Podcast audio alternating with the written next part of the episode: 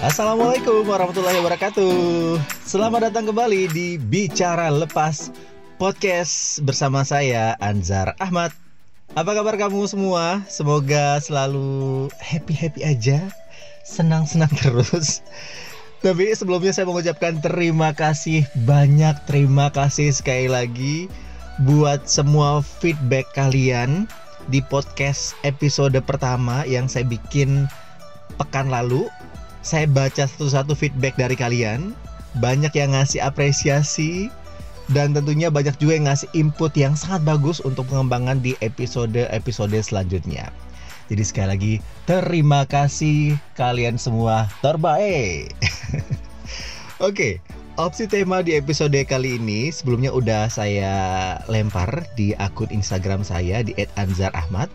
Di awal-awal itu tema cicilan sempat memimpin, tapi di saat-saat terakhir kekuatan mahasiswa itu yang sedang membara-bara nih ya, langsung kelihatan dan akhirnya berhasil mengalahkan tema cicilan.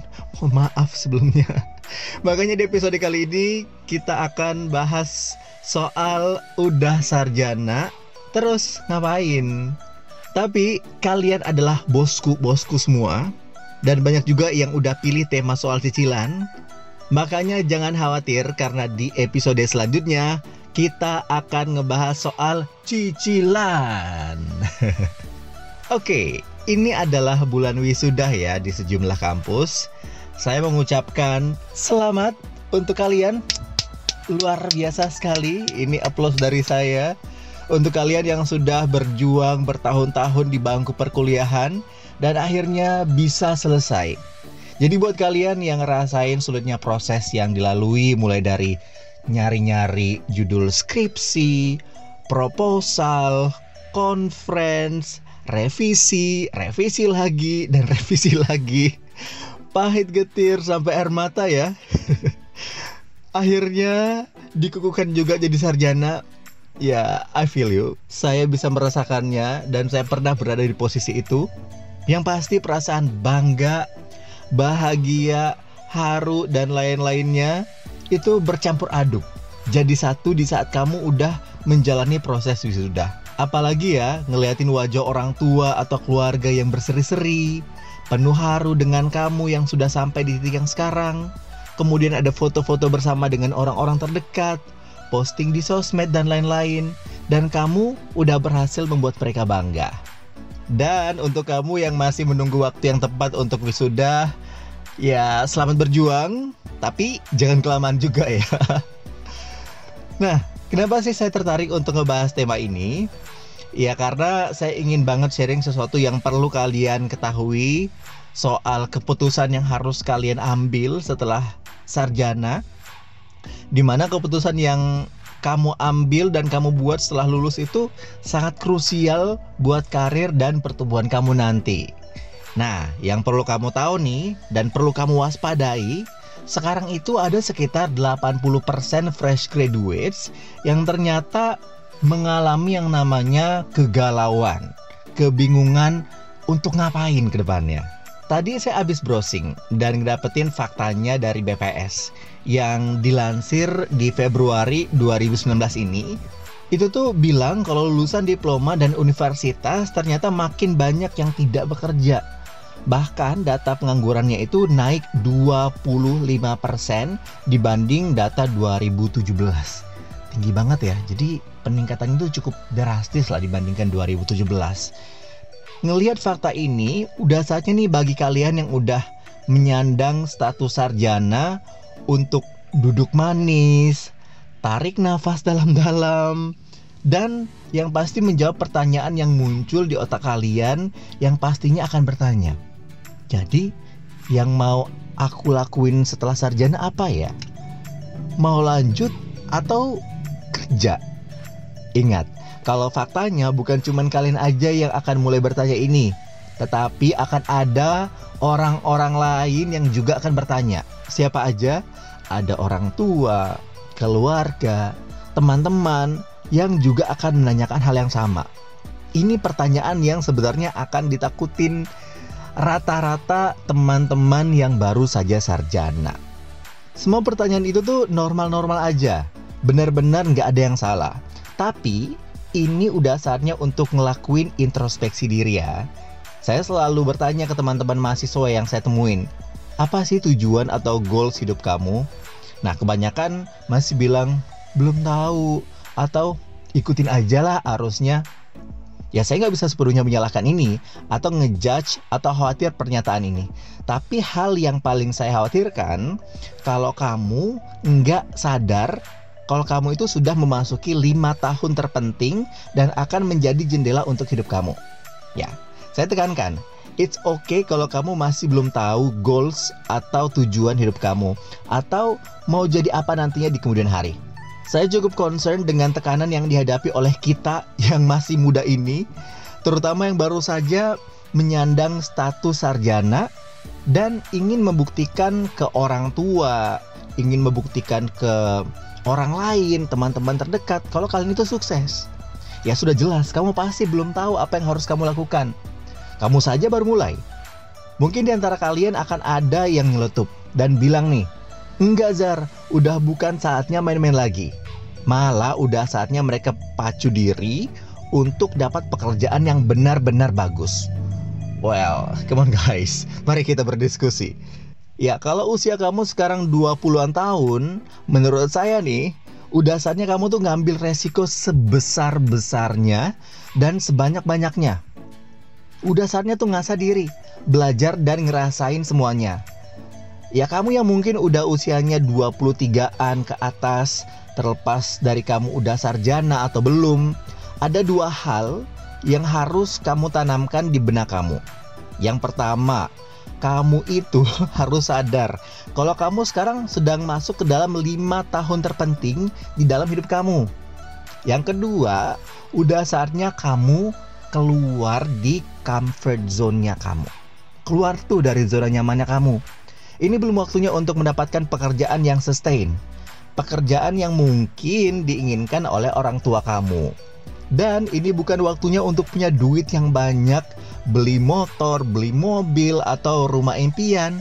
Tapi ini tuh waktunya kamu untuk menyadari kalau kamu tuh punya waktu 5 tahun yang menjadi tahun pembuka atau jendela untuk kamu ngejar dan ngeraih hidup yang ingin kamu menangkan. Seperti biasa ya, saya ngajak kalian semua buat diskusi soal tema kita ini. Karena faktanya ya, dunia itu akan menjadi persis seperti apa adanya tanpa ngelihat apa yang kamu pikirkan. Orang tua kamu mungkin akan ngasih tahu satu arah hidup. Tetapi sebenarnya mereka itu tidak benar-benar tahu. Mereka cuma mau kamu ngelakuin apa yang menurut mereka terbaik lah untuk kamu. Yang sebenarnya mereka menghindari resiko yang besar. Misalnya mohon maaf, daftar untuk menjadi PNS. Dulu saya juga selalu diminta untuk menjadi seorang PNS agar hidupnya bisa terjamin sampai pensiun. Tetapi yang tidak diketahui oleh orang tua kita adalah banyak banget pekerjaan yang mungkin terdengar biasa saja, tapi kalau ngejar finansial sangat besar. Misalnya apa? Data analis, konten kreator, bisnis analis, youtuber, dan lain-lain. Tugas kamu sekarang itu adalah untuk tahu kalau sekarang saatnya kamu mampu untuk ngambil resiko yang sebesar-besarnya. Ya saya ngerti nih, kamu mungkin punya uh, pinjaman kuliah, pinjaman ke teman, atau pengen bantu melunasi pinjaman keluarga. Saya tahu kalau hutang finansial itu adalah kesulitan yang benar-benar nyata, alias udah di depan mata. Apalagi harus memenuhi harapan orang tua, pasti akan menyulitkan secara mental dan ini tuh akan benar sulit. Nah sekarang mungkin kamu mulai bertanya, terus harus mulai dari mana? Yang harus saya lakuin itu apa? Sekarang udah waktunya kamu tuh duduk manis dulu dan cari tahu ke mana arah tujuan hidup kamu apa yang mau kamu lakuin? Lima tahun ke depan kamu ingin berada di titik yang mana? Apakah yang kamu lakuin sekarang itu udah buat kamu happy? Udah buat kamu bahagia? Apakah kamu ingin jadi seorang karyawan atau bos untuk diri kamu sendiri? Dan apakah kamu udah tahu sama diri kamu sendiri? Kalau kamu udah bisa jawab pertanyaan-pertanyaan ini, berarti udah saatnya kamu membuat plan untuk path yang bisa kamu coba setelah menyandang titel sarjana. Yang pertama, kamu udah saatnya cari kecocokan pekerjaan untuk kamu. Mungkin nanti akan ada sahabat atau teman teman-teman dekat kamu yang ngajak untuk cari pekerjaan di perusahaan yang sama. Ingat, kamu perlu berpikir apakah ini adalah pekerjaan yang saya inginkan atau cuma sekedar mencoba atau cuma mau bersama dengan teman-teman kamu itu. Dan hanya karena teman-teman mencari pekerjaan di perusahaan yang sama, itu tuh bukan berarti kamu juga harus ikut-ikutan ya. Ada sekitar 60% dari lulusan sarjana yang mulai nyari pekerjaan tepat setelah mereka sarjana.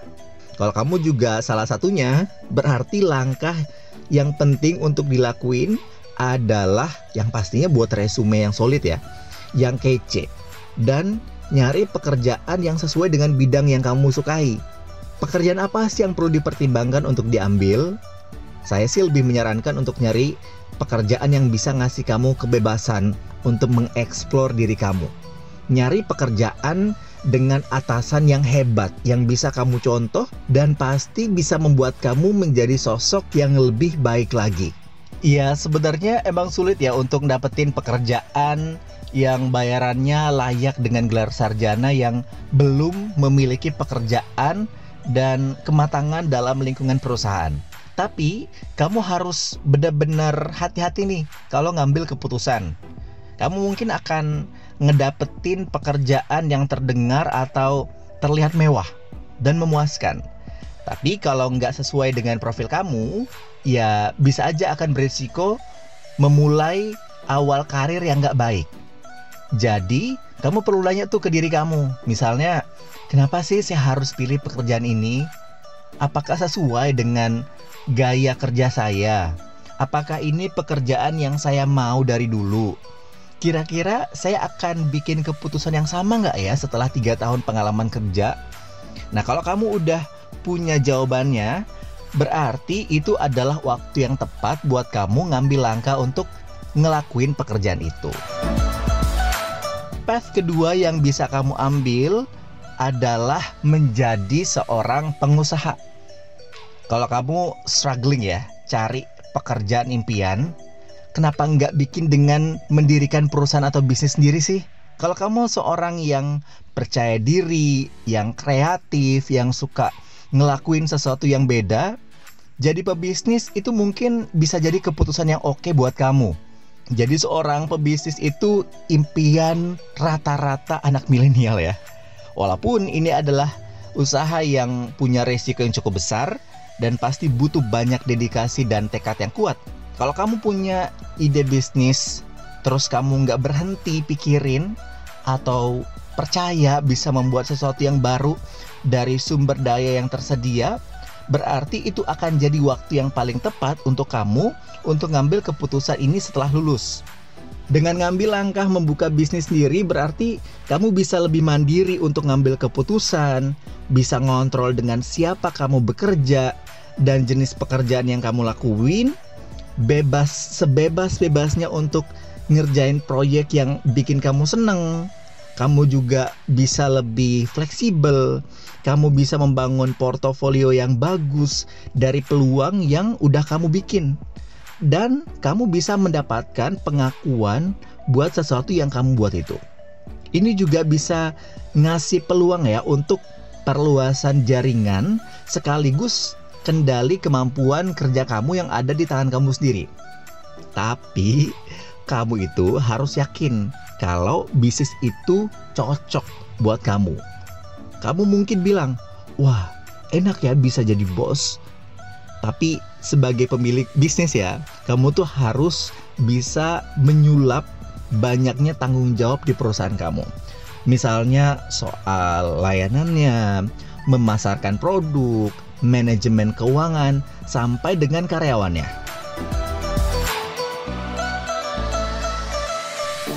Path ketiga adalah ngambil post graduation atau melanjutkan pendidikan. Ngejar pasca sarjana. Ini emang salah satu jalan paling aman dan paling bijak untuk dilakuin begitu kamu keluar dari perguruan tinggi. Ya pasti butuh biaya yang cukup besar ya untuk ini. Tapi pendidikan jelas bisa jadi investasi di masa depan. Bisa ngasih pengetahuan yang lebih mendalam lagi. Bisa ngasih peluang karir yang lebih bagus lagi dan gelar sarjana pasti secara otomatis akan naikin gaji kamu. Jadi, kalau kamu nganggap kamu nggak mau kerja dulu nih dan lebih pilih untuk lanjutin pendidikan, dan do it. Kamu nggak perlu ngerasa diremehkan karena punya jalan hidup yang berbeda dengan teman-teman kamu.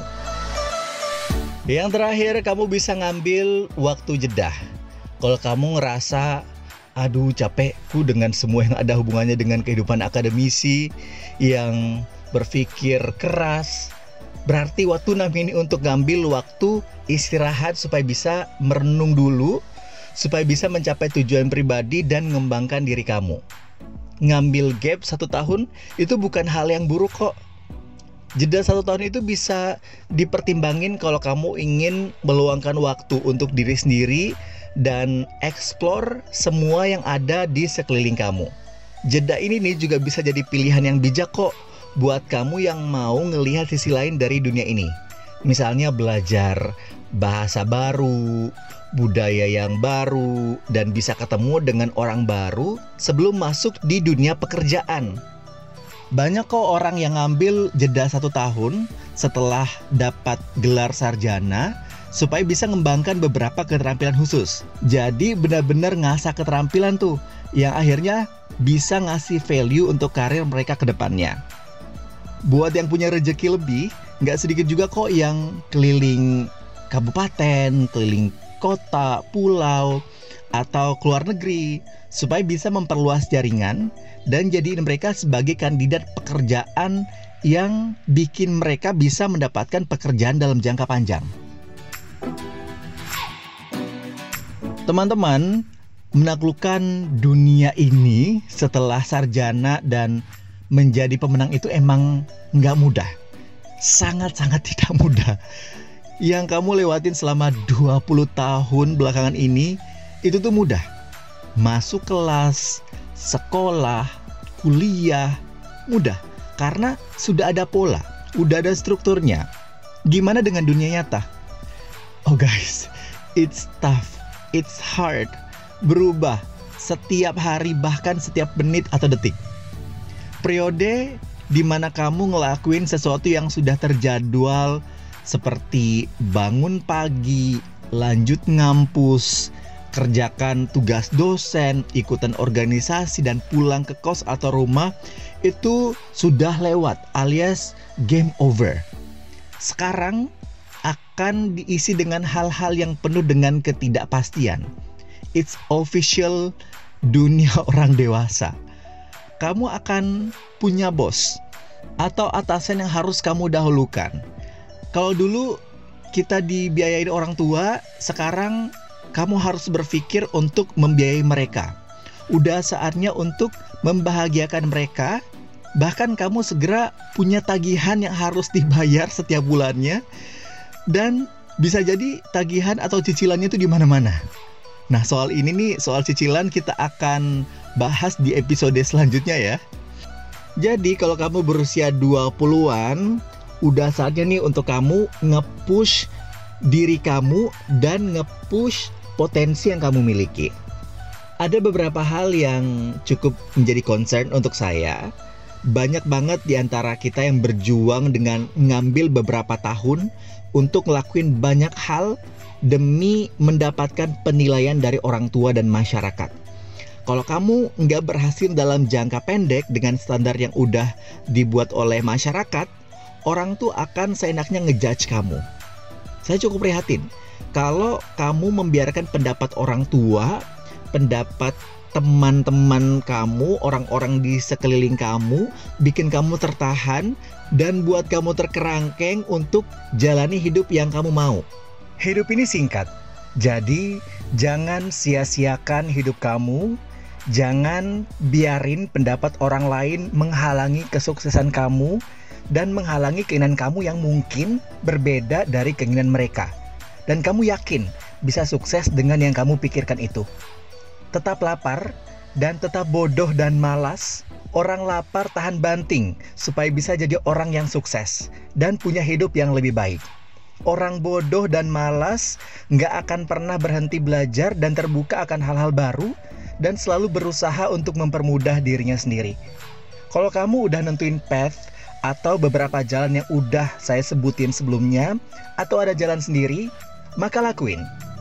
Usia kita masih muda, jadi terus eksplor kemampuan diri, tetap berusaha ngasih manfaat untuk orang lain dan jadilah yang berbeda dengan orang lain. Sekian dulu episode kali ini. Please drop your comment, opinion, feedback, dan lain-lain sebagainya. Pastinya di Instagram saya di @anzarahmad. Feel free kalau kamu mau diskusi, ngasih saran, kritik juga monggo. Dan super terus ya dengan follow dan share podcast ini. Akhir kata, terima kasih banyak. Wassalamualaikum warahmatullahi wabarakatuh. Cheerio.